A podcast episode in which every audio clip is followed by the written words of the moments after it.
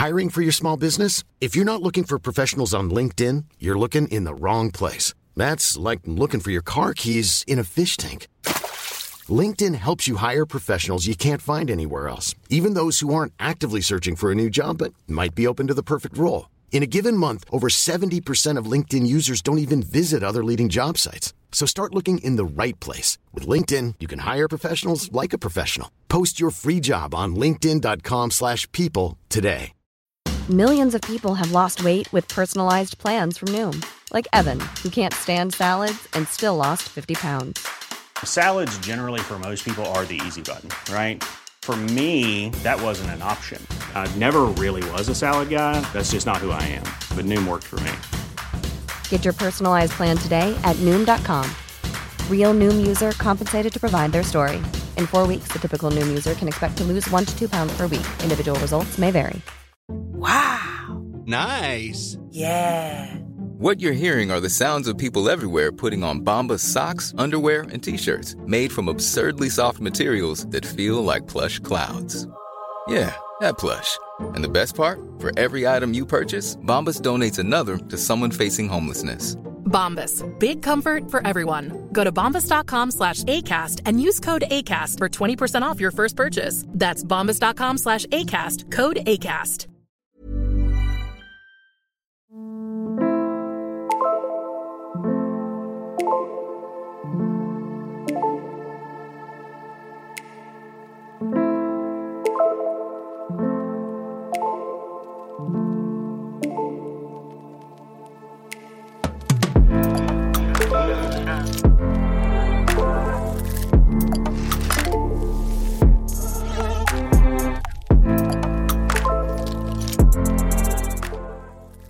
سلام. من عباس سیدینم و این اپیزود 17 از پادکست پرسه است. تو پادکست پرسه من از کنجکاویام، گشت و گذارام و پرسه هام لابلای کتاب ها میگم. اپیزود 17 پادکست پرسه و بخش اول از پرونده هیولای خود را بشناس تو شهریور 1400 آخر این تابستون سیاه منتشر میشه.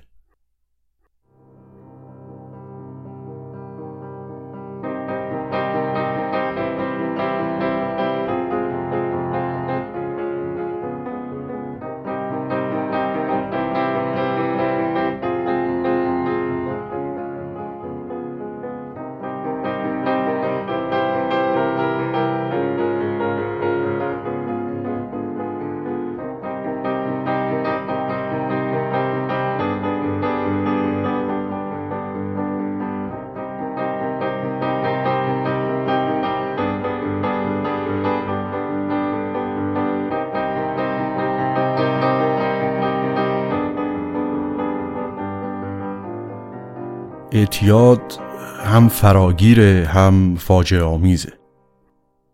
حتی اگه خودمونم درگیرش نباشیم احتمالا یک عده قابل توجهی از ماها کسایی رو دور و نزدیک دیدیم یا می‌شناسیم که با این درد بزرگ درگیر بودن. عواقب فردی و همینطور اجتماعی اعتیاد هم خیلی بزرگه و هم خیلی شدیده. دو سرتاسر سر جهان هر روز هزاران نفر در نتیجه سوء مصرف مواد میمیرن و در طول این مسیر که گاهی به مرگ ختم میشه خیلی چیزا از دست میره.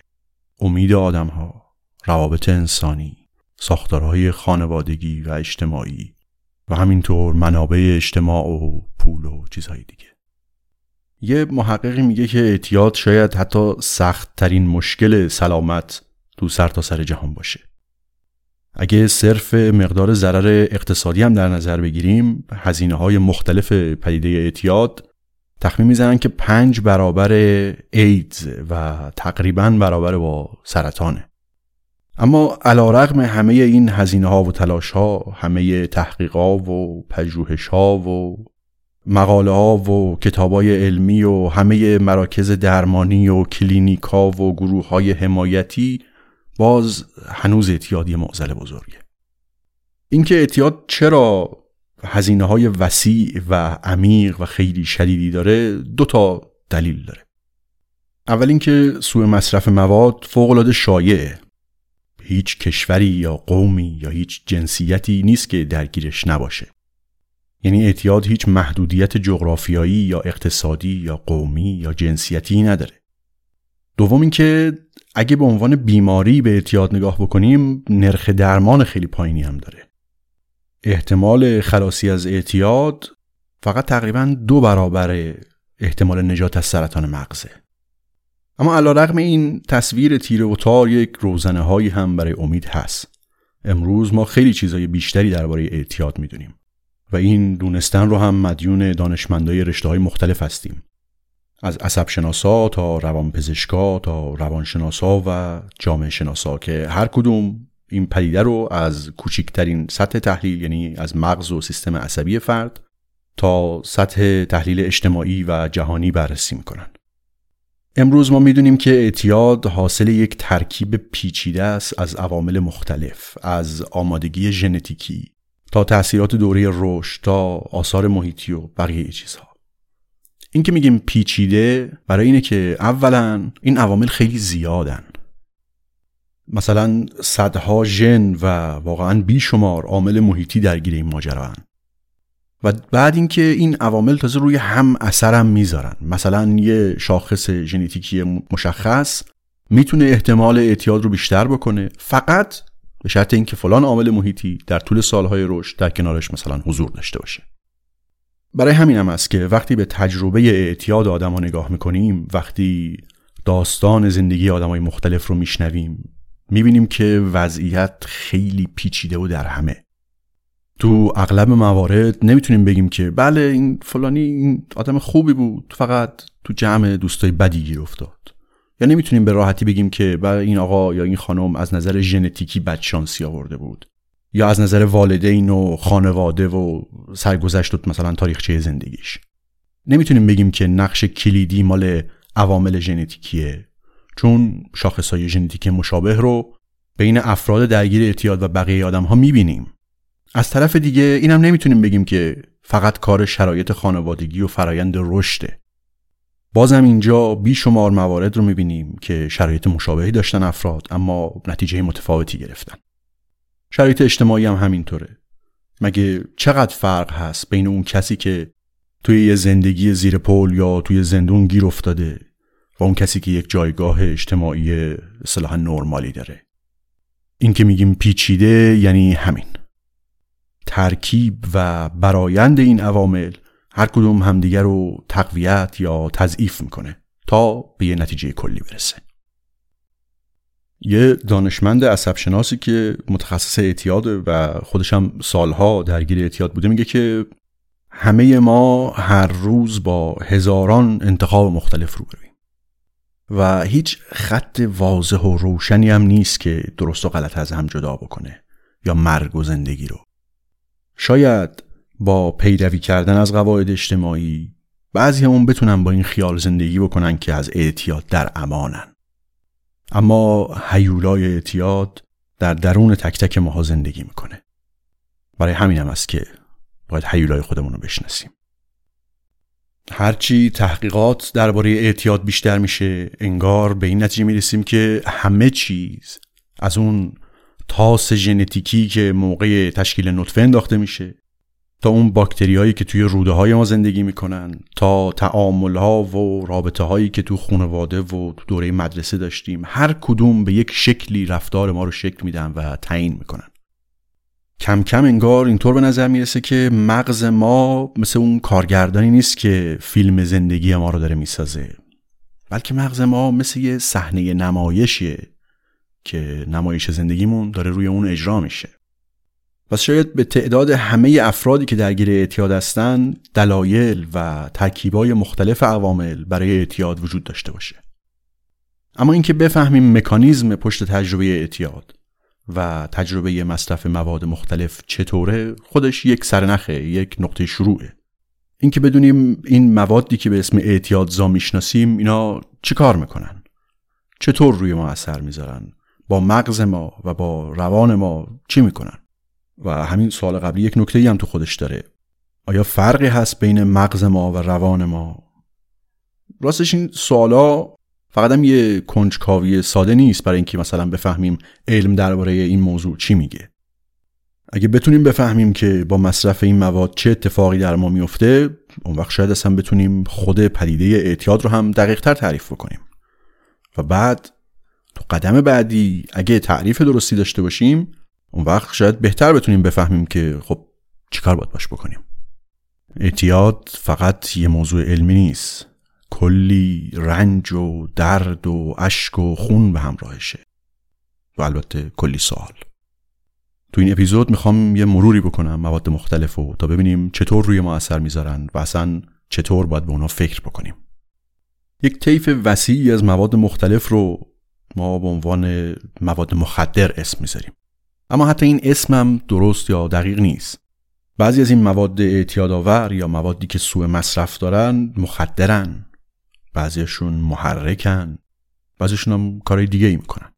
تو این اپیزود از ماری جوانا میگم از خانواده بزرگ اوپیت ها مثل تریاک و هروئین و بقیه دارو دسته و همینطور از محرک ها مثل کوکائین، آمفتامین و انواع مشتقاتش و چیزای دیگه هم هستن مثل الکل، نیکوتین، کافئین که حالا فعلا با اینا کاری نداریم. اما برای اینکه بفهمیم مواد مختلف چطور روی ما اثر می‌کنن اول باید یه چند تا چیز مقدماتی رو درباره کارکرد مغز بدونیم اینکه مغز چجوری کار می‌کنه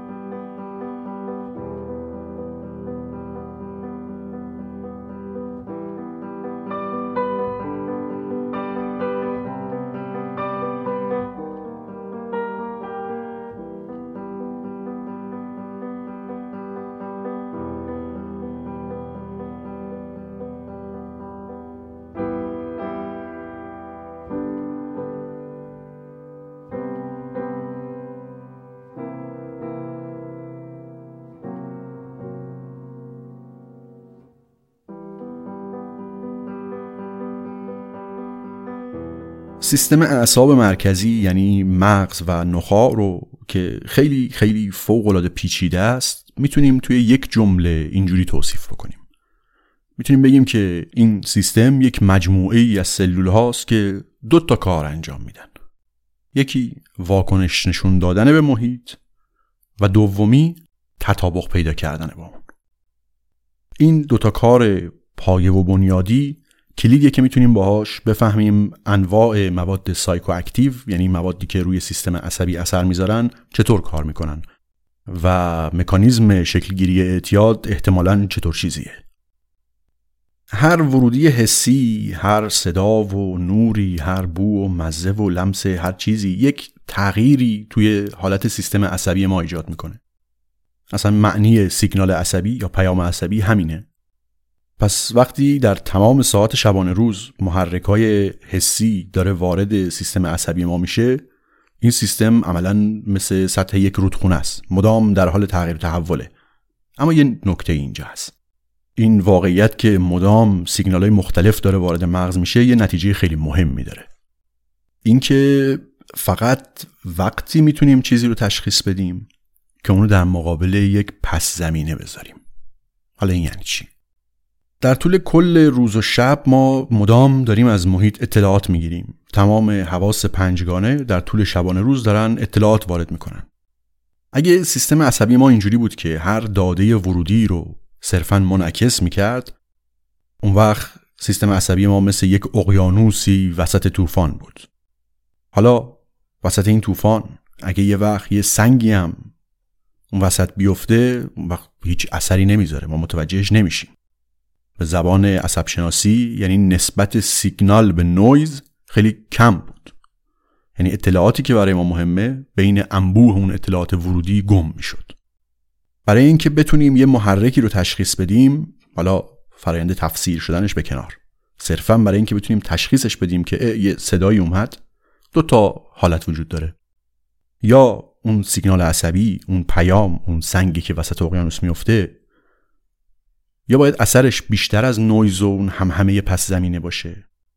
یا اینکه نویز و اون همهمه پس زمینه باید محو بشه. نقش بنیادی و کلیدی مغز هم همینه. اینکه مدام تضاد و کنتراست رو تشخیص بده. یعنی تجربه ها و داده های ورودی حسی رو از یه پس زمینه یک نواختی متمایز بکنه. شما وارد خونه میشین و فورا بوی خوش غذا رو احساس می‌کنید اون بوی غذا با ورود به خونه به معنای یک تغییر توی سیستم عصبی شماست. اما بعد از چند دقیقه دیگه اون بو رو تشخیص نمیدین اون بو میره به پس زمینه. حالا اگه یه بوی تازه‌ای وارد محیط بشه که حتی از بوی اون غذا هم خفیفتر باشه فورا متوجهش میشین این که گفتم مغز ما محرک رو بر اساس تضاد و کنتراست تشخیص میده یعنی این. یعنی بعد از یک مدتی اون بو بوی اون غذا بوی اول دیگه اهمیتش رو برای مغز از دست میده. مهم نیست که چقدر قویه. مهم اینه که دیگه تکراری شد. دیگه فهمیدیم که بو هست. اطلاعات تازه‌ای به ما نمیده. اما این بوی تازه این بوی دومی که وارد اتاق شد این مهمه. اون بوی غذا رفت توی پس زمینه و حالا اینو می‌تونیم تشخیص بدیم. اینکه چشم ما به نور کم یا زیاد عادت می‌کنه گوش ما دماغ ما و همینطور زبان ما به محرک های کم و زیاد عادت می‌کنن یعنی همین.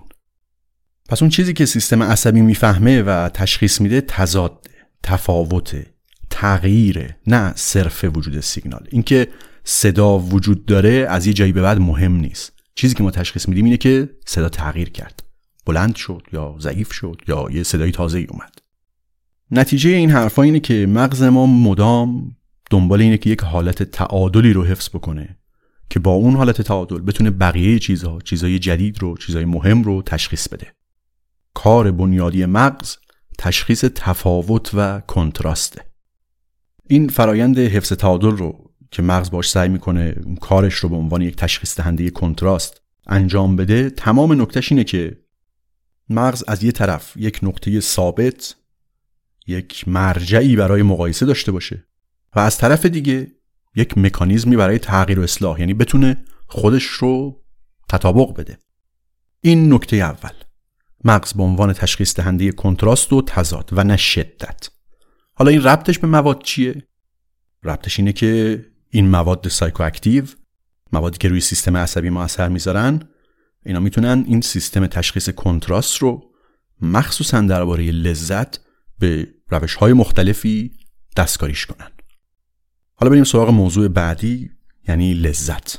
اینم داستان جالب و عجیبیه. دهه 1950 دو تا عصبشناس کانادایی آزمایشی انجام دادن. داشتن روی مغز موشها آزمایش می‌کردن. یه الکترودی رو توی مغز موش توی یک جای مشخصی کار گذاشتن و می‌تونستن از طریق اون الکترود یه جریان الکتریکی خیلی خفیفی رو اون مرکز بفرستن و اعصاب اون مدار عصبی به خصوص رو تحریکش بکنن.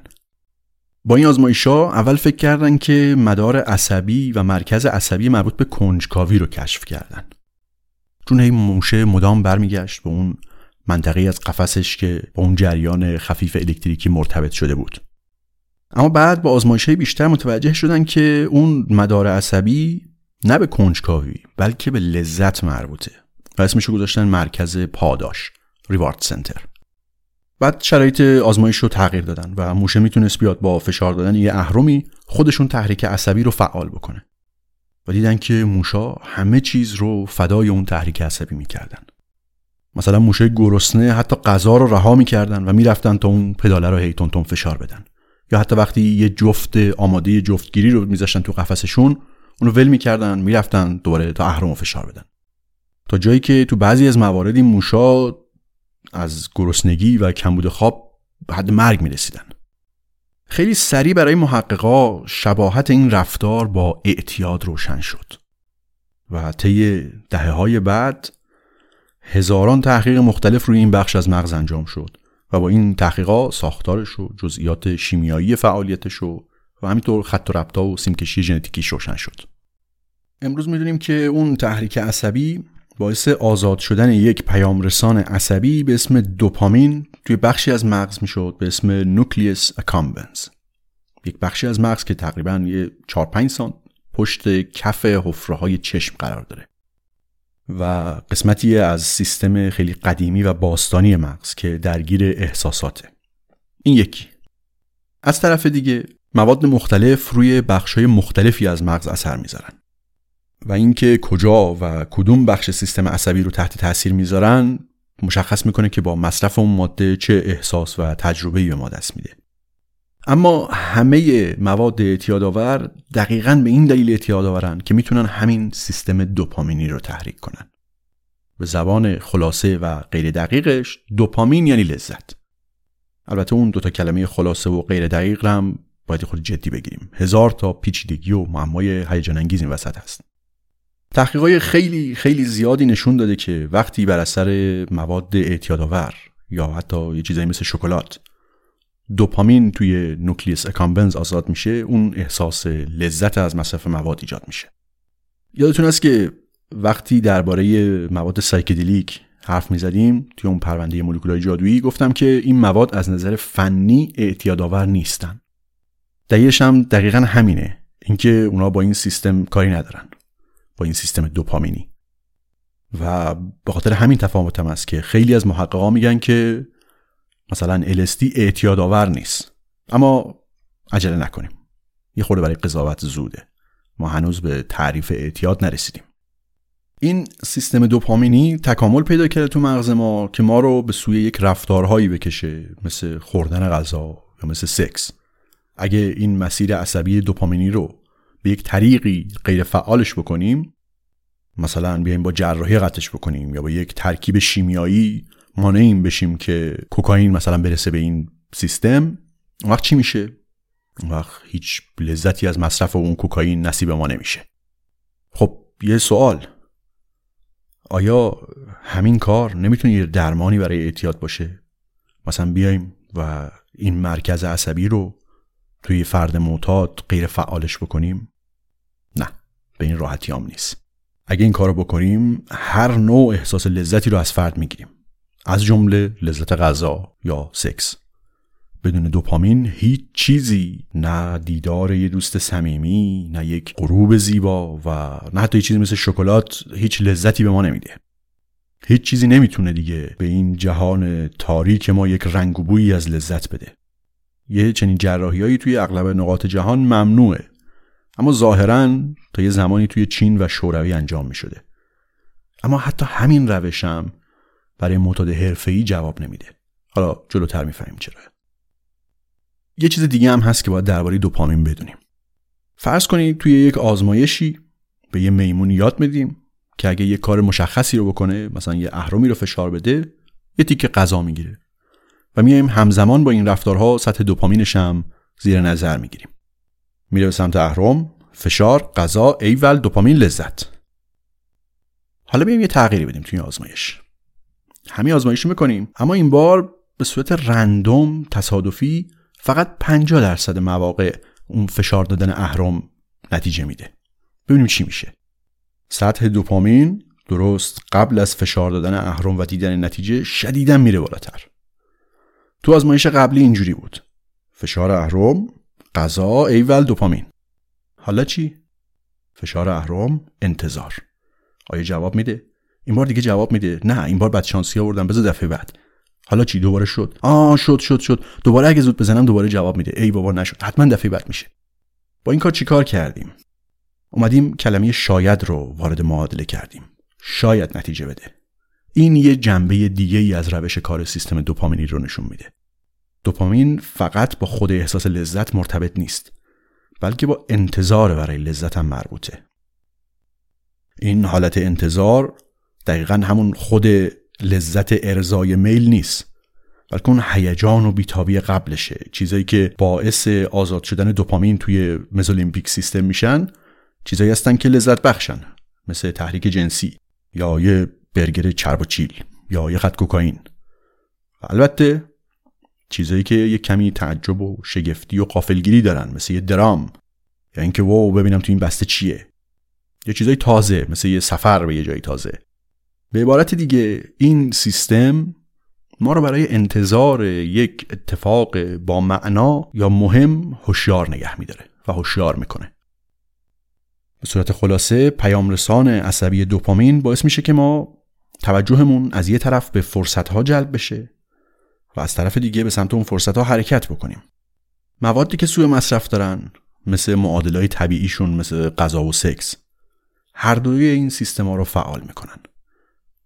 و به خاطر همین هم است که این مواد هم احساس خوبی دارن و هم ما اونا رو دنبال می‌کنیم.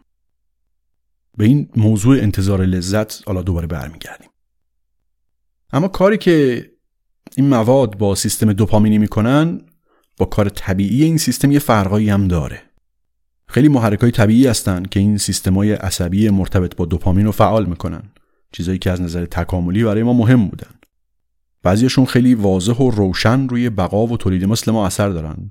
همونجور که گفتیم مثل غذا و سکس. اما بعضی دیگه هم هستن که اثرشون ظریفتره. مثل تعاملای اجتماعی یا مثل موسیقی. نکته اینجاست که هیچ کدوم از این محرک های طبیعی به اندازه مواد قوی نیستن. دلیل اینکه این مواد اینقدر قوی روی ما رفتار ما و عادتهای ما اثر می‌ذارن هم همینه. شدت تحریک و آزادسازی دوپامین از طریق مواد اصلا قابل مقایسه با محرک های طبیعی نیست. تفاوت دیگه اثرگذاری مواد با محرک های طبیعی مسئله زمانبندیه. محرک های طبیعی طی فرایندهای پیچیده و خیلی مفصلی مواد شیمیایی رو جمع می‌کنن و طی چند دقیقه اثر می‌ذارن. اما مواد اعتیادآور خیلی سریع فوری انقلابی جذب میشن و به صورت لحظه ای سطح پیام های عصبی رو از جمله این دوپامین رو تغییر میدن. تفاوت این دوتا مثل اینه که صبر بکنی تا آفتاب بیاد بالا و اتاق روشن بشه یا اینکه کلید برق رو بزنی و در لحظه اتاق پر نور بشه. پس تا اینجا دو تا نکته رو درباره مغز فهمیدیم. اول اینکه کار مغز تشخیص تفاوت و کنتراسته و دوم اینکه اون چی که ما به عنوان لذت و همینطور انتظار لذت می‌شناسیم به دوپامین و سیستمایی مربوطه که تحت تاثیر اون قرار می‌گیرن. حالا یه قدم بریم جلوتر.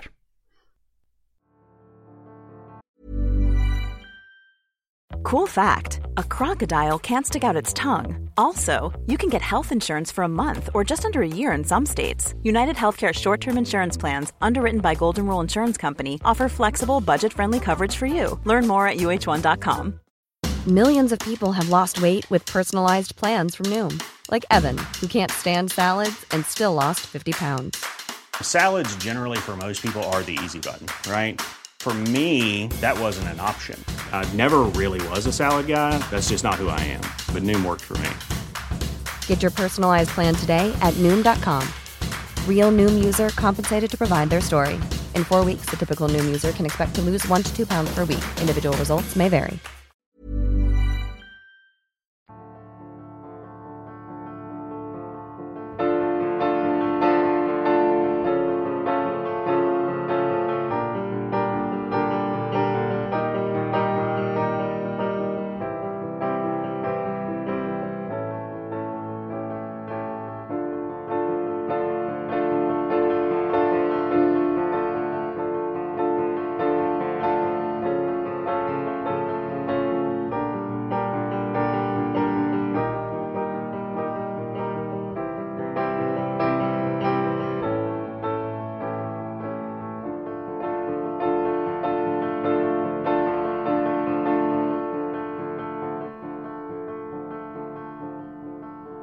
توی دانش psychopharmacology یا روانداروشناسی سه تا اصل هست که اینجا و برای فهمیدن سیستم اثرگذاری مواد خیلی به ما کمک می‌کنه دونستنشون. اول اینکه هر ماده‌ای که رو سیستم عصبی ما اثر می‌ذاره یک چیزی رو در سیستم تغییر میده که از قبل هم در سیستم هست. این خیلی مهمه. یعنی این مواد psychoactive موادی که روی سیستم اثر می‌ذارن رو سیستم عصبی از نظر ساختاری شبیه پیام رسانه عصبی داخل خود مغز هستن. اونقدر شبیهشون هستن که بتونن همون سیستما رو تحریک بکنن. اینو درباره سایکدلیکا هم دیدیم. اونجا گفتم که سایکدلیکا شبیه پیام رسان عصبی سروتونینن. اینجا درباره مواد اعتیادآور شباهت ها طوریه که سیستمای دوپامینی رو فعال می‌کنن. داستان این شکلیه که یک ترکیبات شیمیایی به اسم پیام های عصبی یا نوروترانسمیترز توی مغز وجود دارن که اینا رابط بین سلول های عصبی هن تو نقاطی که به هم متصل میشن توی سیناپس ها این پیام رسانه عصبی یک ترکیبات پروتئینی هن که هر کدوم یک شکل مولکولی مشخصی دارن و دقیقا بر اساس این شکل فیزیکی که دارن هر کدوم می‌تونن به یک گیرنده های خاصی وصل بشن. مثل یه کلیدی که فقط به یه قفل خاصی می‌خوره. روند کشف اینا هم خیلی جالب بوده. اینجوری بود که دانشمندا دیدن یه ترکیب مصنوعی مثل کوکائین داره روی مغز اثر می‌ذاره. ببینیم چه جوری اثر می‌ذاره. بعد دیدن که این ترکیب پروتئینی خاص توی کوکائین میره و روی یک گیرنده خاصی توی مغز درگیر میشه. بعد اومدن مهندسی معکوس کردن. گفتن که خب اگه این میره با اون گیرنده درگیر میشه توی اون قفله چفت میشه خب اون گیرنده چرا اونجاست؟ چرا باید یه قفلی باشه که فقط کوکائین می‌تونه بازش بکنه؟ پس حتما یک ترکیب طبیعی باید توی مغز وجود داشته باشه که ساختارش شبیه همین کوکائین باشه. گشتن و دیدن که بله دقیقا همین جوریه هر کدوم از این موادی که روی سیستم عصبی ما اثر می‌ذارن یک نسخه طبیعی و یک ترکیب طبیعی متناسبی با اونا توی مغز وجود داره. و این موادی که ما مصرف می‌کنیم میره و اون سیستم طبیعی رو به شکل مصنوعی دستکاریش می‌کنه. پس این شد اصل اول. اینکه مواد چیزی رو توی مغز تغییر میدن که از قبل هم توی مغز هست. اصل دوم میگه که همه مواد اثر جانبی دارن عوارض جانبی دارن. دلیلش هم اینه که تو حالت طبیعی پیام رسانای عصبی مشخصا توی یک جاهای خاصی از مغز آزاد میشن. اما این موادی که ما مصرف می‌کنیم به صورت یک دست وارد جریان خون میشن و غلظت اونا توی کل سیستم عصبی به صورت یه فرم تغییر می‌کنه. بنابراین اثرگذاریشون با اون فرایند طبیعی مغز متفاوته. درباره psychedelic ا هم گفتم که گیرنده های سروتونینی نه فقط توی مغز که تو جاهای مختلفی از بدن هستن مثلا تو سیستم گوارش هم هستن. و ما هنوز نمی‌دونیم که چی کار می‌کنن. و وقتی که psychedelic مصرف می‌کنیم درسته که تمام توجه ما اثریه که روی مغز می‌ذاره. اما خب بقیه گیرنده هایی که درگیر میشن چی؟ اصل سومم خیلی مهم و کلیدیه و مخصوصا به این موضوع اعتیاد مربوطه. این اصل میگه که مغز ما با همه مواد تطابق پیدا می‌کنه. این تطابق پیدا کردنم به این روشه که اثر اونا رو خونسا می‌کنه. رابطه مغز با مواد یه رابطه دو طرفه است. مغز فقط یه دریافت کننده خونسا و غیر فعال برای مواد نیست بلکه به اثرات مواد واکنش نشون میده. هر ماده ای که روی فعالیت مغز اثر بذاره مغز شروع می‌کنه به اون واکنش نشون دادن تا اون اثرات ایجاد شده رو خونساش بکنه. یادتون است که گفتم مغز کنتراست رو تشخیص میده؟ این موضوع اینجا مهم میشه. تغییرات بالاخره به یک شکلی باید خونسا بشن تا مغز بتونه کارشو بکنه. مصرف مکرر هر ماده ای که روی فعالیت مغز اثر می‌ذاره منجر به این میشه که خب مغز باش تطابق پیدا می‌کنه تا اون تغییرات رو خونسا بکنه. یه مثال ساده رو در نظر بگیریم. قهوه یا چای اول صبح. وقتی شما اهل قهوه یا چای اول صبح نباشین موقع بیدار شدن کم و بیش هوشیاری و طی چند دقیقه سرحال میشین. حالا با فرض اینکه بدن و مغز شما داره تو حالت نرمال کار می‌کنه و به قدر کافی هم خوابیدین. اما وقتی میان یک مدتی به صورت منظم قهوه می‌خورید دیگه صبح که بیدار میشین هوشیار نیستین بعد از یه مدتی قهوه مثل دفعه اول شما رو هوشیارتر یا سرحالتر نمی‌کنه بلکه باید قهوه رو بخورین تا تازه به اون سطح قدیمی هوشیاری برسین. این همون موضوع تطابق پیدا کردنه که تو مواد مختلف به اشکال مختلف می‌بینیم. تو ادبیات مطالعه اعتیاد اینجوری میگن که سطح تحمل شما برای مصرف ماده بالاتر رفته. و از طرف دیگه وقتی اون قهوه صبح نمی‌خوریم خیلی گیج و خسته و کلافه هم هستیم. این هم چیزی که بهش میگن وابستگی. این دوتا یعنی بالا رفتن سطح تحمل و دوم وابستگی فیزیکی که دوتا وجه مختلف یک پدیده هستن اینا جزو ویژگی های کلیدی اعتیادن. بالا رفتن سطح تحمل و وابستگی. مقاومت بدن در مقابل مقدار ماده مصرفی بالاتر میره و از طرف دیگه بدون حضور اون ماده دیگه حال آدم اون حال عادی و نرمال معمول نیست بلکه خیلی پایین تره پس هر ماده یک حالتی و یک وضعیتی رو توی مغز ایجاد می‌کنه. و پاسخ مغز به ماده همیشه اینه که حالت عکسش رو تقویت کنه. در نتیجه تنها راه برای اینکه فرد دوباره حالت عادی داشته باشه اینه که خب دوباره ماده رو مصرف بکنه. این یعنی بعد از مدتی نشه شدن های شدن اگر هم اتفاق بیفته خیلی کوتاهه. و هدف مصرف دیگه فقط اینه که عوارض کمبود ماده رو جبران بکنه. این دقیقا اتفاقیه که توی اون فرایند وابسته شدن به یک چیز اعتیادآور اتفاق میافته. از بحث مواد دور نشیم اما این اتفاق فقط درباره مواد نیست. همه تجربه های حسی ما همینجوری تو همه تجربه های احساسیمون اون احساس اولیه بعد از یک مدتی اثرش محو میشه. عاشق شدن هم مثلا یکی از همین اتفاقاست اگه خوش شانس باشیم تو شروع یک رابطه عاشقانه غرق در یک احساس لذت و سرخوشی میشیم. یه فرایندهایی داره توی مغز ما اتفاق میفته که اینجوری سرخوش میشیم. و طبق همه این چیزهایی که تا الان گفتیم اینا باعث میشه که مغز دست به کار خونسا کردن اینا بشه. وقتی مغز یه نفر رو که تازه یه رابطه عاشقانه رو شروع کرده با اف بررسی می‌کنیم می‌بینیم اتفاقاتی که تو مغز یک عاشق میفته تقریبا هیچ تفاوتی با مصرف کوکائین نداره. اون اتفاقی که تو مغز میفته حین عاشق شدن یا مصرف کوکائین اینو می‌تونیم مثلا به یه نیروی تشبیهش بکنیم. یه توپ روی سطح میزه و از یه طرف یک نیروی بهش وارد میشه. مغز ما فورا دست به کار میشه و یعنی یک نیروی در خلاف جهت وارد می‌کنه تا اونو خونساش بکنه. این یعنی درست مثل کوکائین به این حالت عاشقی هم عادت می‌کنیم و به یه سطح نرمال تازه می‌رسیم. حالا اگه از اون معشوق جدا بشیم چی میشه؟ اون فرایند معکوسی که جهت مخالفش فشار می آورده تا ما رو حالت تعادل نگه داره حالا غلبه می‌کنه. یعنی نیروی اول برداشته شده و فقط مغز داره تو جهت خلاف اون نیروی قبلی همچنان داره حل میده. این یعنی عدم تعادل. و ممکنه ماهها یا حتی سالها طول بکشه تا به اون حالت تعادل قبلی برسیم دوباره. پس مغز با شرایط و محرک بیرونی خودش رو تغییر میده تا اثر اونا رو خونسا بکنه و یک تعادلی رو حفظ بکنه. اینکه مغز می‌تونه خودش رو با تغییرات تطابق بده رو میگن نوروپلاستیسیتی موضوعی که خیلی جدی و مفصل دارن دربارش تحقیق می‌کنن و یکی از مهمترین ویژگی های سیستم عصبیه. وقتی محیط یک اطلاعاتی رو به صورت منظم به مغز میده مغز سریعا خودش رو باش تطابق میده. و این چیزی که ما بهش میگیم یادگیری. اینم یه نکته که دوباره بهش برمیگردیم.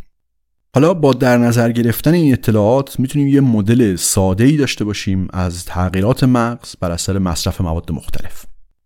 مثلا فرد شروع می‌کنه به خوردن الکل. الکل شروع می‌کنه روی مغز اثر می‌ذاره. البته همزمان هم داره توی بدن توی کبد تجزیه میشه. اما اگه سرعت مصرف بیشتر از سرعت متابولیزمش باشه غلظت الکل خون هی میره بالا و بالاتر.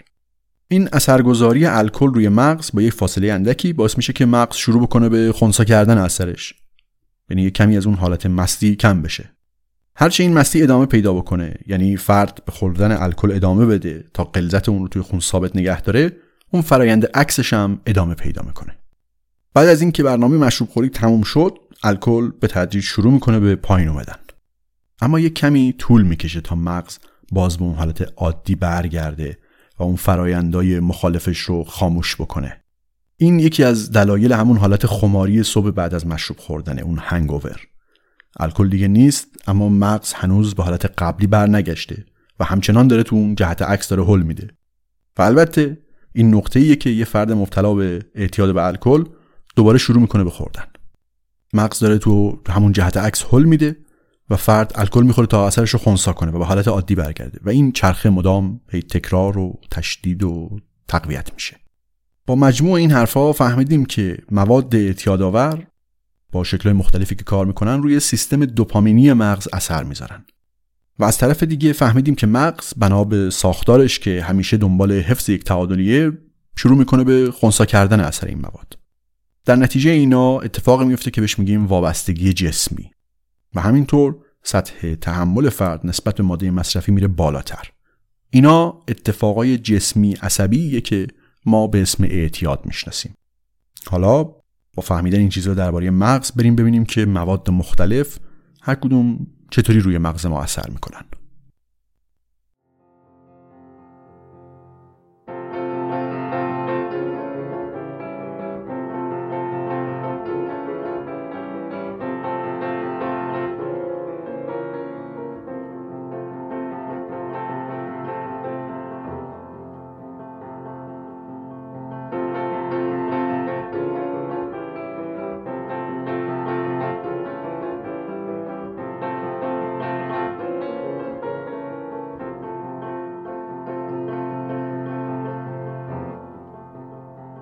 یکی از شایعترین و پرمصرفترین مواد سایکواکتیو و مواد اعتیادآور چیزی به اسم THC چیزی که تو ماریجوانا هم پیدا میشه. هزار تا اسم مختلف هم داره اما احتمالا به اسم علف یا گل بیشتر میشناسیمش. دود کردنش بعضیا رو خوابالود می‌کنه بعضیا رو خیالاتی یا پارانوید می‌کنه و برای خیلیا باعث میشه که این زندگی خشک و خالی و بیمزه و سخت و بیمعنی روزمره جذاب و جالب بشه. یه عصب شناسی میگه ماریجوانا مثل یه سطل رنگ قرمز درخشانه که ما اینو میپاشیم روی تجربه های روزمره. ماریجوانا این قابلیت رو داره که محرک های بیرونی رو تشدید بکنه. با ماریجوانا موسیقی خیلی جذاب میشه. غذاها خیلی لذیذ میشن. جوکا واقعا خندهدار میشن. رنگا عطرا همه قوی و درخشانن. اینا ویژگی های تجربه شایع ماریجواناست و البته گفتم که برای همه هم دقیقا اینجوری نیست. اینکه نقل کردم ماریجوانا رو میشه به یه سطل بزرگ رنگ قرمز تشبیهش کردم برای همینه. با یه قلم موی پهن روی کل تجربه های حسی روزمره و البته اون فراینده عصبی پشتشون رنگ درخشان می‌کشه. برخلاف مثلا کوکائین که روی چند نقطه مشخصی از مغز اثر می‌ذاره THC که اون ماده اکتیو ماریجواناست انگار رو کل مغز اثر می‌کنه. و حتی توی بعضی از بخش مغز روی تک تک اتصالات عصبی انگار اثر می‌ذاره. وقتی محققا متوجه این گستردگی شدن خیلی تعجب کردن. یادمون است که پیام رسانه عصبی رو توی مغز چجوری پیدا کرده بودن. اینا می‌خواستن شروع بکنن بگردن ببینن که اون ترکیب طبیعی داخل مغز که THC داره تقلیدش می‌کنه چیه. اما اینکه بخوای دنبال یه پیام رسان عصبی تو مغز بگردی ولی ندونی کجای مغز کار می‌کنه مثل اینه بخوای دنبال یه فرد آشنایی یه فامیلی دوستی بگردی ولی ندونی که تو کدوم محله یا حتی کدوم شهر زندگی می‌کنه. خیلی وارد پیچ و مهره عصب شناختی ماجرا نمیشیم. اگرچه همین که چطور گشتن و چطور چی پیدا کردن خودش یک داستان جذابیه. اما فعلا انقدر می‌دونیم که THC ماریجوانا سیناپس ها یا پایانه های عصبی خیلی زیادی رو تو تقریبا تمام بخش مغز درگیر می‌کنه. یک بخشی از ترکیبات طبیعی مغز که معادل THC عمل می‌کنن شناخته شدن. و اینکه چه کار می‌کنن هم هنوز در دست بررسیه. اما فعلا به طور مختصر اینو می‌دونیم که اینجوری عمل می‌کنن که به قول یک محققی این سیستم طبیعی مثل یه علامت تعجب آخر جمله است. مثل اینکه وقتی نورونا یا بخشای مختلف مغز دارن با هم حرف می‌زنن آخر جمله ها یک تأکیدی روی اونا می‌ذاره. یعنی این پیام این تحریک عصبی هرچی که هست این مهمه. به خاطر همین هم است که صداها و رنگ و بو و مزه و اینا اینقدر جذاب و جالب توجه میشن. اینکه یه تیکه پیتزا بعد از علف کشیدن مخصوصا اگر دفعات اول علف کشیدن باشه به بهترین غذایی تبدیل میشه که تو تمام عمر خوردیم دقیقا به همین خاطره. اون سیستم طبیعی مغز کارش اینه که بین تجربه ها و محرک های حسی مختلف تمایز و تفکیک ایجاد بکنه مهمه رو جدا بکنه. قرار این سیستم محرکایی رو برجسته بکنه که برای رشد و بقای ما مهمترن. مثلا وقتی بوی یک منبع غذایی به دماغ ما برسه این سیستم میاد پیام عصبی مربوط به اون رو برجسته تر می‌کنه. حالا ماریجوانا با اون ماده THC اکتیو توش میاد و همین سیستم رو هایجکش می‌کنه و ازش سوء استفاده می‌کنه. اینجوری میشه فهمید که اینکه محرک های حسی مثل بو یا مزه یا موسیقی اینا خیلی جذابتر میشن واقعا تجربه جذابیه. و مخصوصا برای کسی که از یک نواختی و بیرنگ و بویی این زندگی روزمره خسته باشه. خب برگردیم به اون چیزایی که اول درباره مغز فهمیدیم. مغز به عنوان تشخیص دهنده کنتراست و همینطور مغز به عنوان یک سیستمی که دنبال نقطه تعادله و هر تغییری رو می‌خواد خونسا بکنه. ببینیم با مصرف ماریجوانا چه اتفاقی میفته وقتی هر محرک حسی برجسته باشه خب عملا یعنی هیچی برجسته نیست. یعنی کنتراستی نیست. اگه قرار باشه همه چیز با معنا و جذاب باشه عملا هیچ چیز با معنا و جذاب نیست. اینکه کنتراست و شدت و ضعف محرک های حسی کم بشه و از بین بره یعنی اون سیستمایی که قرار تجربه های حسی رو از هم تفکیک بکنن و به ما کمک بکنن تا محیطمون رو بشناسیم درست کار نمی‌کنن. و نکته بعد اینه که وقتی نشعه و اثر ماریجوانا تموم میشه همون محرک های حسی قبلی مثل رنگ و بو و مزه و اینا دیگه جذابیتی ندارن. هیچ چیز دیگه توجه و علاقه ما رو جلب نمی‌کنه. وقتی ماریجوانا به صورت مکرر مصرف میشه اون سیستم طبیعی معادلش توی مغز تضعیف میشه. به زبان استعاری چون مغز می‌بینه که همه چیز مهمه یه مکانیزمی رو راه میندازه که اینو خونساش بکنه. یعنی هیچ چیز مهم و مورد تاکید نیست. یعنی بعد از یک مدتی بدون یک مقدار زیادی علف واقعا همه چیز کسل کننده و بیمعنی و حوصله سربر میشه. یکی از محققا که خودش هم تجربه اعتیاد داشته می که اولین ماه بدون علف واقعا سخت بود. با اینکه من رفته بودم یک محل تازه آدمای تازه دور برم بودن و کلی تجربه های جدید داشتم اما همه چیز فوق العاده یک نواخت و کسل کننده بود. چند ماه بعد از اینکه مواد رو ترک کرده بودم داشتم توی یک خیابونی راه می‌رفتم و یه لحظه فوق العاده شگفت زده شدم که وای این برگ ها رو ببین این درختها چقدر زیبان. انقدر غرق این زیبایی شدم که نزدیک بود همونجا جلوی درخت زانو بزنم. انگار برای اولین بار بعد از مدت ها داشتم دنیا رو رنگی می‌دیدم. این همون زمانی بود که اون سیستمای تضعیف شده مغز به تدریج داشت خودش رو بازیابی می‌کرد و کم کم داشتم زیبایی زندگی و دنیای روزمره و معمولی رو هم متوجه می‌شدم. یا یه کسی دیگه ای تعریف می‌کنه که یه زن و شوهری بودن با بچه و کار و زندگی و اینا. شروع کردن با همسرش هر از گاهی علف کشیدن. کم کم متوجه شدن که اگه قبل از اینکه وقت خواب بچه ها برسه یکی دو پک علف بزنن اوضاع خیلی بهتر و راحت تر پیش میره. خوابوندن بچه های پروسه فرساینده ای داره که شام تو بخور حالا لباس تو عوض کن برو دستشویی مسواک بزن. قصه گوش کن. حالا اون چشای لامصب تو ببند. نه دیگه نمی‌خواد حالا تعریف بکنی که امروز یه سگ دیدی. نه دیگه الان آب لازم نداری. باشه خب پاشو برو دستشویی. نه دیگه قصه خوندیم. کافیه. اتاقت گرم نیست. چشاتو ببند. می‌دونیم فردا چند شنبه است. بخواب اینا دیدن که با این یکم علف کشیدن خیلی راحتتر می‌تونن با بچه ها سر بکنن. حتی می‌تونن پدر مادر خیلی با توجه تری باشن. با یکی دو کام علف می‌تونستن بیشتر با بچه هاشون بازی بکنن. براشون غذا آماده بکنن. ایول چه کشف خوبی.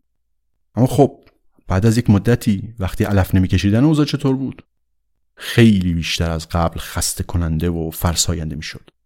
اونقدری که هیچ کاری بدون علف کشیدن به انجام دادنش نمیارزید چون همه چیز خسته کننده و حوصله سربر بود.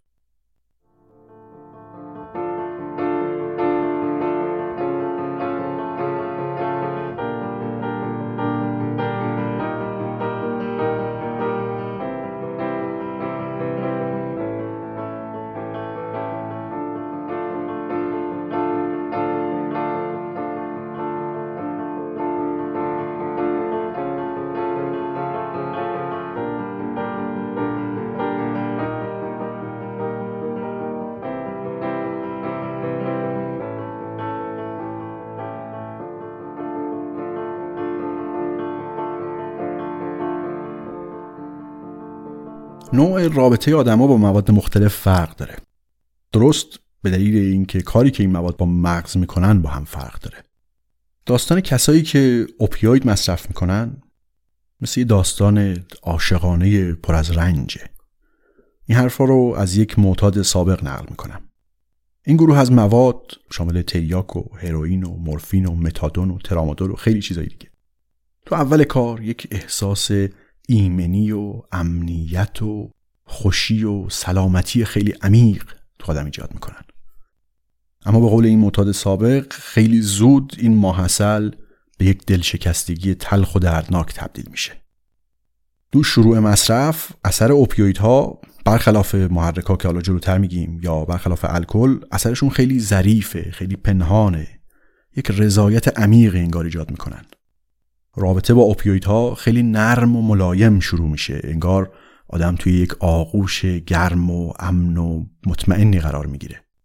هیچ چیزی به جز اون رابطه عاشقانه به جز مصرف دوباره اهمیت نداره و همه چیز از افق دید محو میشه.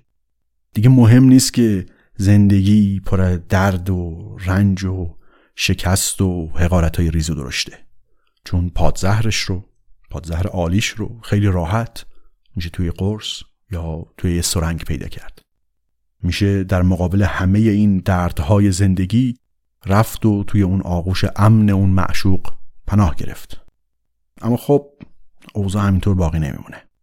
اثر ماده کمتر و کمتر میشه. دیگه اون احساس امنیت و آرامش رو تجربه نمی‌کنیم. دیگه به جای اون صمیمیت عاشقانه فقط تنهایی و سوگ میمونه. چون معشوقی که برای یه مدت کوتاهی اینقدر به تو توجه می‌کرد حالا تو رو با دل شکستگی رها کرده. اون عاشق دوباره ناامیدانه دست به کارهای احمقانه می‌زنه تا توجه معشوق رو دوباره جلب بکنه. خودش رو خار خفیف می‌کنه تا حتی یک لحظه ای اون تماس و لذت رو دوباره بچشه. اما خبری از وصل دوباره نیست. ملاقات های هر از گاهی دیگه اصلا راضی کننده نیست. ضمن اینکه مطمئنی این ملاقات های هر از گاهی دوامی هم نداره. روزها، ماهها و بلکه سالها رنج می‌کشی و مطمئنی دیگه به اون معشوق نمی‌رسی و هرچی هم تلاش می‌کنی رنجت بیشتر میشه. این بیان استعاری که یه معتاد سابقی نوشته بود و گفته بود این درست همون چیزیه که توی رابطه با اوپیویدا اتفاق میافته. همه ما یک چیزایی درباره این مواد شنیدیم یا دیدیم یا حتی ممکنه خودمون هم تجربه کرده باشیم. تراژدی اعتیاد به اوپیتا هر روز هزاران بار داره تو سرتاسر سر دنیا تکرار میشه. هم مصرف داروهای مسکن و هم مصرف نسخه های غیرقانونیشون مثل تریاک و هروئین و انواع دیگه انگار قرار نیست هیچ وقت کم بشه. خیلی هم شروع مصرفشون از همین داروهای مسکنه. تو آمریکا از هر پنج معتاد به هروئین از هر پنج نفر تقریبا چهار تاشون از اینجا شروع کردن که داروهای مسکن رو به صورت غیرقانونی یا بدون نسخه استفاده بکنن.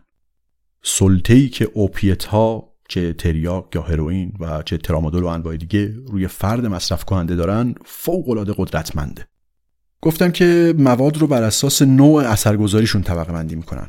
محرکا فعالیت رو بیشتر می‌کنن توهمزاها ادراک حسی رو تغییر میدن. اوپیتا کارشون رو با اثر گذاشتن روی سیستم تسکین درد انجام میدن. ترکیبات مختلف این مواد که از گیاه خشخاش به دست میاد دست کم از هفت هزار سال پیش در دوره نئولیتیک استفاده شدن. و هنوزم برای تسکین دردها چه دردهای حاد و همینطور دردهای مزمن استفاده میشن. یه عوارض جانبی هم دارن از جمله کاهش مثلا فعالیت تنفسی که این خودش می‌تونه منجر به مرگ بشه. و البته اون احساس خوشی و آرامشی که یکی از دلایل اعتیادآور بودنش هم هست. از نظر عصب شناختی این مواد از هروئین و فنتانیل تا ترامادول و کدئین و همه اینا کار ترکیبات اندورفینی تو بدن رو تقلید می‌کنن. اندورفین ها یک ترکیبات طبیعی هستن که درد رو تسکین میدن. مغز ما یک مجموعه خیلی متنوع و بزرگی از این ترکیبات رو به صورت طبیعی تولید می‌کنه. و همین که می‌بینیم انواع و اقسام خیلی زیادی هم تو مغز دارن نشون میده که نقش مهمی برای بقای ما دارن. اما نقش این ترکیبات اندورفینی که برای کاهش درد عمل می‌کنن چی هست؟ همه این اصطلاح شنیدین که هنوز گرمی نمی‌فهمی. این جمله کلید درک روش کار سیستم اندورفینیه. وقتی یه اتفاق دردناک و استرسایی پیش میاد اون درد اولیه به ما هشدار میده که یه اتفاق بدی افتاده یا داره اتفاق میفته و باید هر چه زودتر یه فکری بارش بکنیم اما یکم بعدتر سلولای توی مغز شروع می‌کنن به تولید اندورفینا که خیلی سریع انتقال درد رو محدودش می‌کنن یا متوقفش می‌کنن. چرا؟ برای اینکه بتونی فرار بکنی. وقتی یه حیوان درنده ای مثلا به یک گور خری حمله می‌کنه کارکرد این فرایند رو راحت اینجا می‌تونیم ببینیم. اگه گور خره بتونه سریع خودش رو جمع جور بکنه و فرار بکنه وقت شانس بیشتری برای بقا داره. حالا اوپیتا این سیستم ضد درد رو به صورت غیر عادی به کارش میندازن. اون احساس آرامش و امنیت هم از همین میاد. مغز در مقابل حضور این مواد چی کار می‌کنه؟ در مقابل این سیستم ضد درد طبیعی یه مجموعه عواملی هم توی مغز داریم که درست برای خونسا کردن اثر اون کار می‌کنن. مجموعا اسم اینا رو می‌ذارن سیستم آنتی اوپیتس و کارشون درست برعکس سیستم قبلیه یعنی درد رو تشدید می‌کنن. خب یه سوال پیش میاد. چرا تکامل باید یک موادی رو تو بدن ما ایجاد بکنه که درد و بیقراری بسازن؟ برگردیم به اون مثال قبلی اون گورخری که بهش حمله شده بود و لازم بود سریع فرار بکنه. برای اینکه بتونه فرار بکنه بدنش برای یه مدتی درد رو محو می‌کرد. یک مجموعه ای از ترکیبات اندورفینی به کار میافتاد تا علیرغم اون جراحت درد ساکت بشه. حالا فرض کنیم اون حیوان تونست از خطر مستقیم فرار بکنه.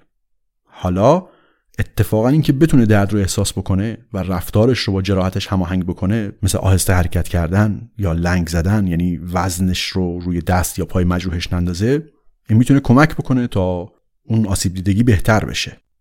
مغز نمی‌کنه که اثر اون ترکیبات اندورفینی خود به خود محو بشن بلکه این سیستم های آنتی اوپیتی هست که فعال بشن و باعث میشن که حواس قویتر و تیزتر بشن و درد کاملا احساس بشه.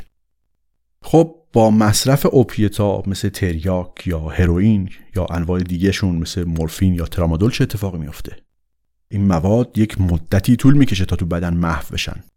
اینکه این مواد ماندگاری بالایی توی بدن دارن باعث میشه که اون سیستم آنتی اوپیت با شدت خیلی بیشتری فعال بشه. یادمون است که مغز می‌خواد تعادل رو حفظ بکنه. این دو سه تا پیامد خیلی خیلی مهم داره. اول اینکه بعد از مدتی و با تکرار مصرف اثرگذاریشون مدام کمتر و کمتر میشه. اگه دفعه اول مصرف تریاک یا ترامادول که حالا ترامادول دوام بیشتری هم تو بدن داره آدم یک نشعگی لذت بخشی رو تجربه می‌کنه هرچی میگذره دیگه خبری از اون حال خوش نیست. مدام اثرش کمتر و کمتر میشه و مقدار مصرف مدام باید بالا و بالاتر بره. دوم اینکه تا اثر این مواد بخواد حذف بشه چون مغز داره با شدت اون سیستم آنتی اوپیتی رو فعال می‌کنه سیستمایی که ما رو خیلی به درد حساس تر می‌کنن عوارض اصطلاحا خماری بیشتر و بیشتر میشه. دیگه با مصرف نکردن توی یک حالت عادی و معمولی قرار نمی‌گیریم بلکه هزار جور درد رو با تحمل بکنیم. دردایی که برای معتادای با سابقه خیلی هم شدید و واقعا طاقت فرساست. اینکه وابستگی به اوپیتا خیلی شدیدتره به همین خاطره. بعدیش هم اینه که این درد رو خیلی نمیشه کاریش کرد. درد مثل سیستم بینایی یه مسیر عصبی راحت و سرراست و مستقیمی نداره که بزنی قطعش بکنی. تمام بدن درگیرشه. کلی مدارا و بخشهای مختلف مغز و بدن مشغول کار میشن. پس اول آستانه تحمل برای ماده بالاتر میره و دوم اینکه وقتی ماده مصرف نمیشه دردهای خیلی شدیدی فرد با تحمل بکنه. و سوم اینکه سرنخها و نشانه هایی که با مصرف مواد مرتبط میشن مثل یه محل خاص یا دیدن یک وسایل خاص همینا کافیه که احساس هوس و نیاز به مواد رو شدیدن راه بندازه. حتی اگه سالها باشه که فرد چیزی مصرف نکرده باشه. هرچه سابقه مصرف مواد بیشتر باشه این سرنخها و محرک ها بیشتر هم هستن. استرس مثلا یه محرک خیلی قویه. اما حتی سرنخهای ساده تر مثل مکانها یا آدمها یا حتی یه قدری پول اضافه توی جیب داشتن همه اینا می‌تونه باعث تحریک نیاز بشه.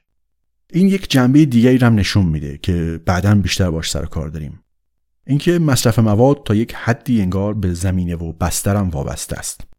یادتون است که گفتم دوپامین هم با لذت مربوطه و هم با انتظار با لذت.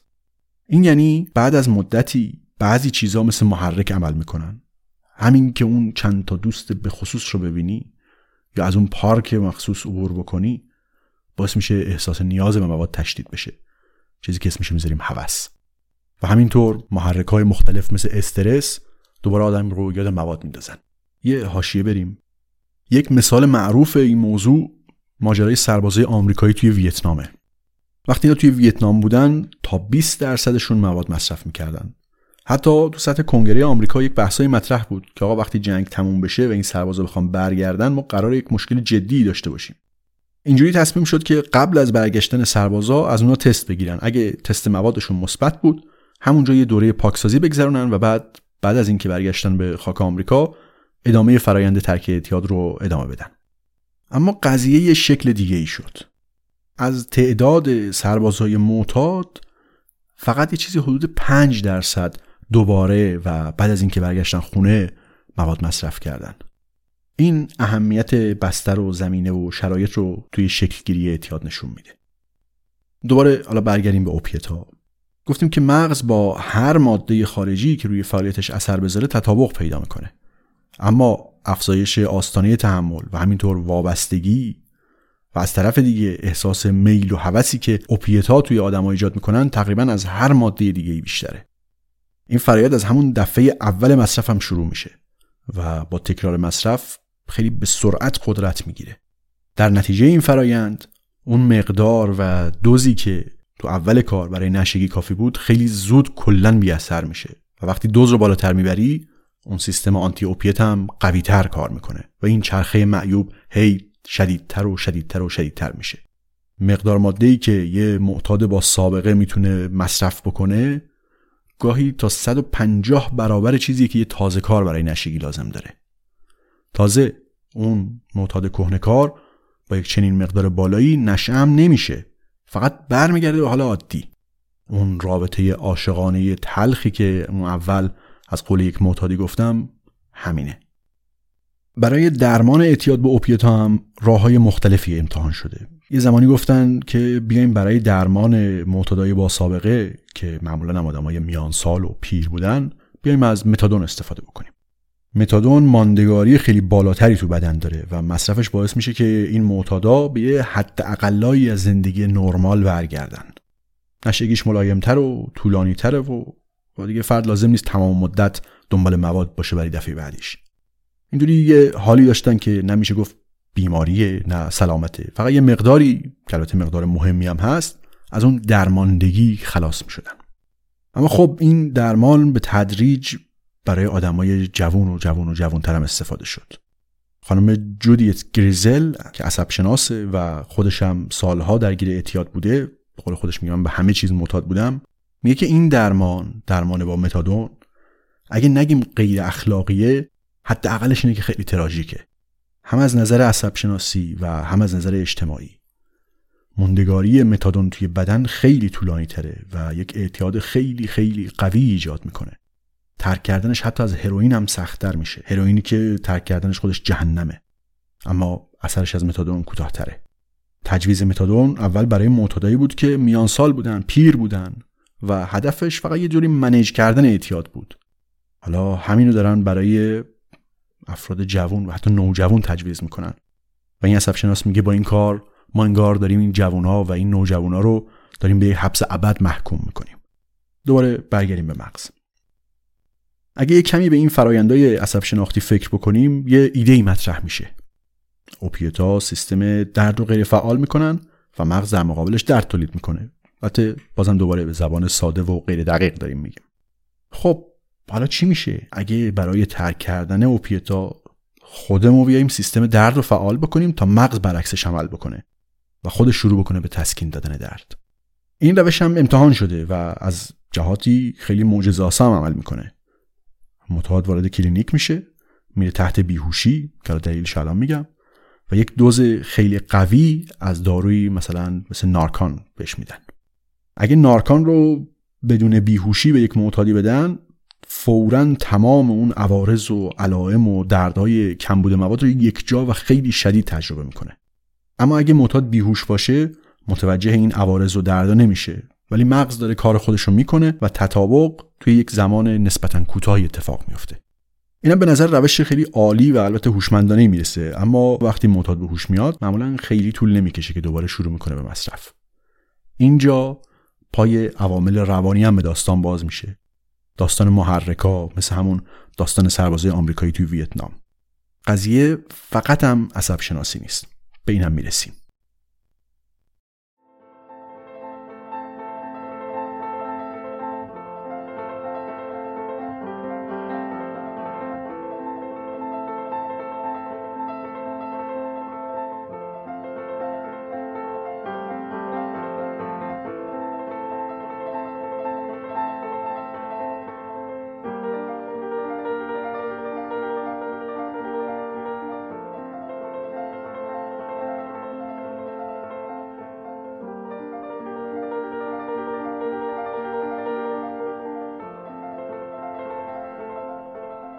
موادی که روی مغز اثر می‌ذارن و فعالیت اون رو تغییر میدن اینا چیزای تازه‌ای نیستن. خیلیاشون از خیلی خیلی قدیم مورد استفاده بودن. از مخدرات مثل تریاک و هروئین گفتیم که یه گروهی از اینا هستن. الکل هم همینطوره جزو قدیمی هست. بعد از اینا یک گروه دیگه از مواد هستن که محرکن. این گروه هم خیلی متنوعن. از کافئین و نیکوتین بگیر تا کوکائین و آمفتامینا و MDMA یا اکستسی. این ستای آخری یعنی کوکائین، آمفتامین و اکستسی خیلی هم شبیه هم عمل می‌کنن. این محرک ها هوشیاری و تحریک پذیری کلی سیستم رو بالاتر می‌برن. یعنی با مصرف اونا خیلی از ماها راحتتر می‌تونیم متمرکز و هوشیار بمونیم. یک انواعی از این محرک ها توی داروهای مثل ریتالین و آدرال به عنوان دارو برای درمان اختلال تمرکز و بیش فعالی استفاده میشن. از بین محرکا کافئین و نیکوتین خیلی هم راحت و قانونی در دست هستن. اما حالا اینجا درباره این دوتا خیلی نمیگیم. محرکا یه فرق دیگه هم با بقیه موادی که تا اینجا گفتیم دارن. بیشتر موادی که سوء مصرف دارن با مسیرهای عصبی مختلفی ارتباط برقرار می‌کنن. ماریجوانا رو که گفتیم و حتی اوپیتا. و درست به دلیل اینکه به صورت گسترده و تو چند بخش مختلف مغز اثر می‌کنن توی افراد مختلف اثرات متفاوتی ایجاد می‌کنن. بعضی از آدما از همه این مواد لذت می‌برن.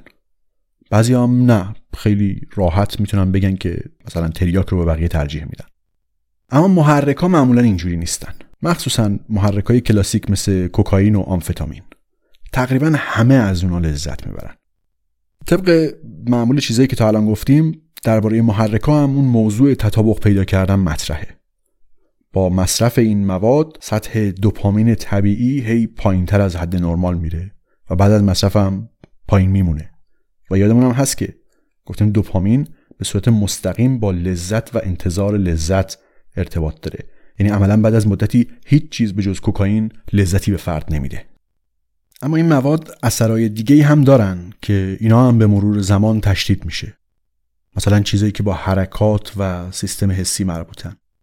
کسایی که کوکائین یا آمفتامین مصرف می‌کنن می‌بینیم که یک رفتارهای خاصی از خودشون نشون میدن.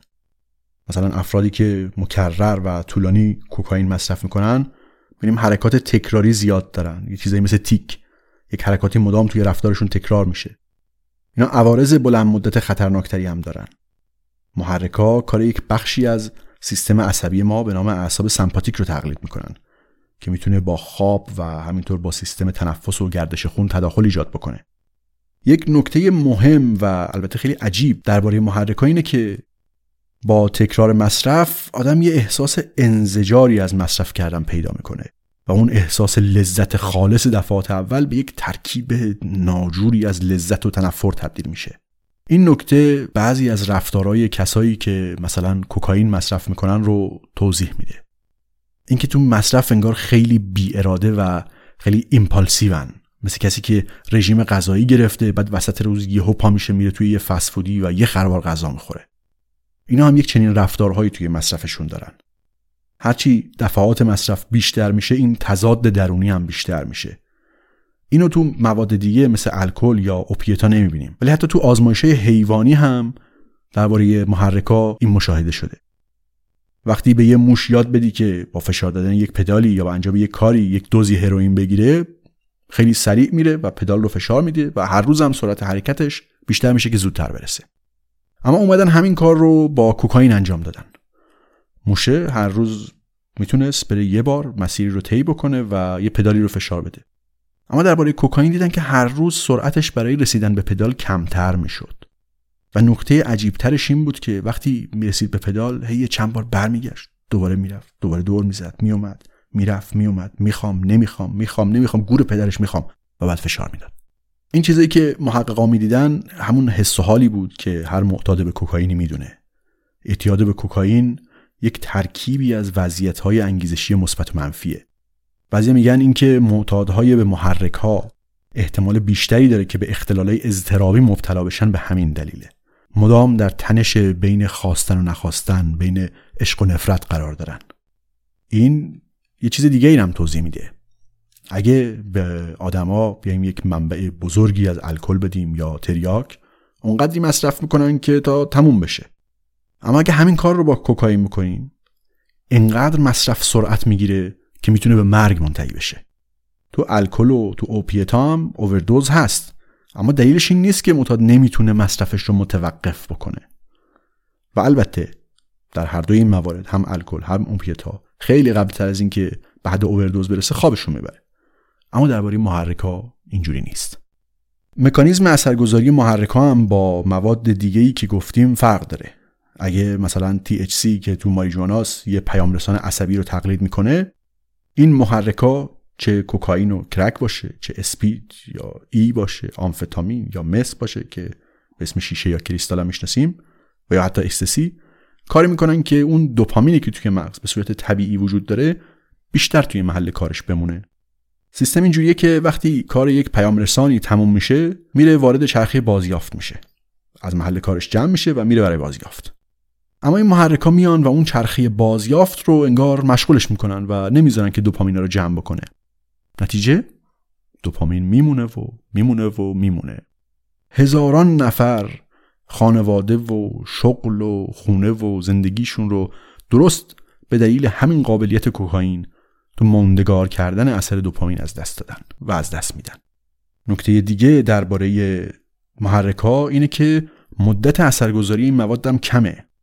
محققا میگن که موندگاری این مواد کمتر از یک ساعته. و اثر subjective و اصطلاحا چیزی که فرد احساس می‌کنه حدود نیم ساعته. اما برای یک معتاد با سابقه این می‌تونه برسه به دو سه دقیقه. یعنی فقط اونقدری که فرصت داره تا خط بعدی کوکائین آماده بکنه.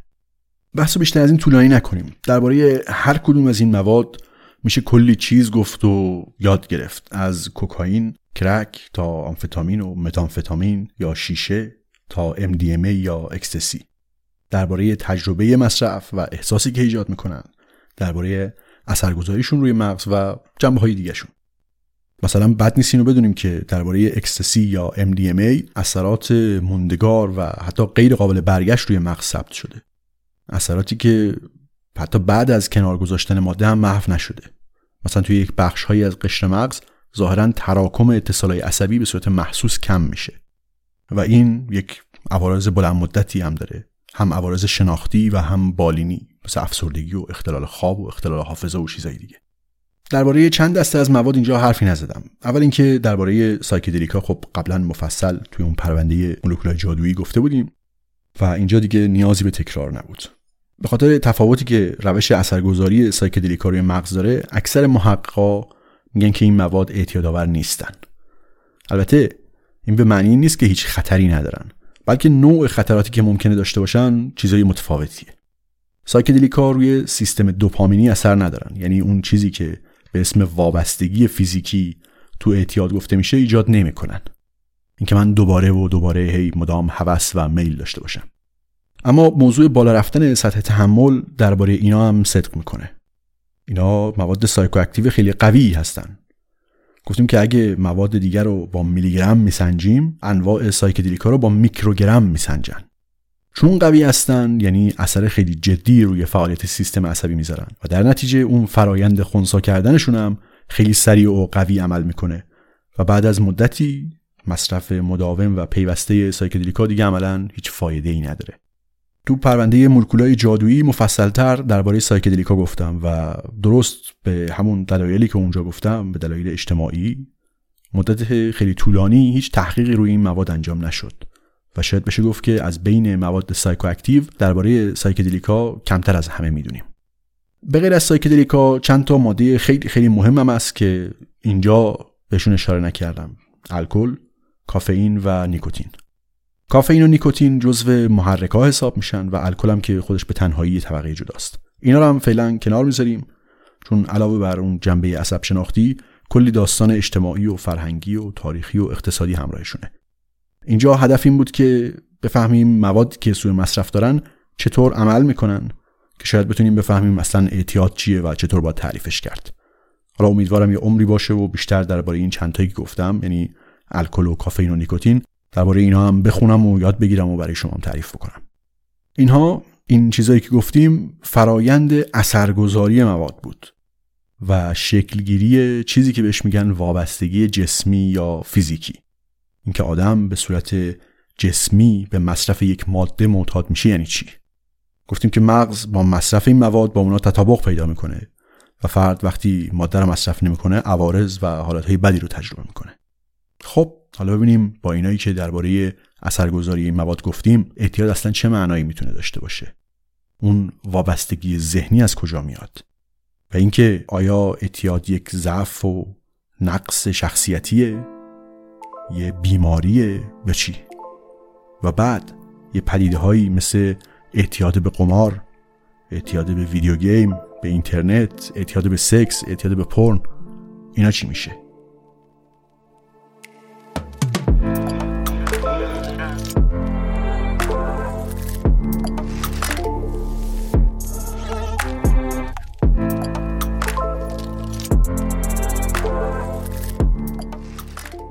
این اپیزود 17 پادکست پرسه بود. ممنون از شما که پادکست پرسه رو میشنوید و به دوستاتون معرفی می‌کنید.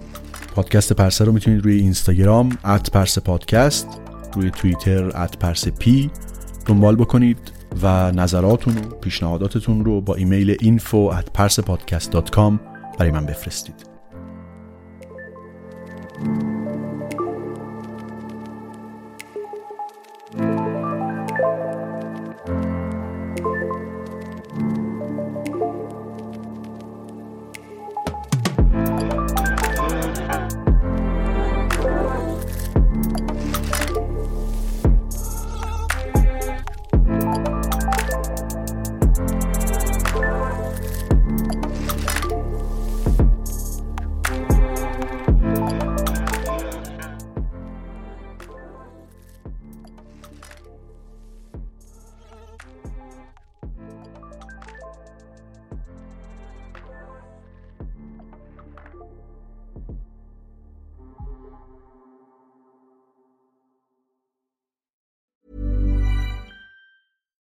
It's Paige DeSorbo from Giggly Squad. High quality fashion without the price tag. Say hello to Quince.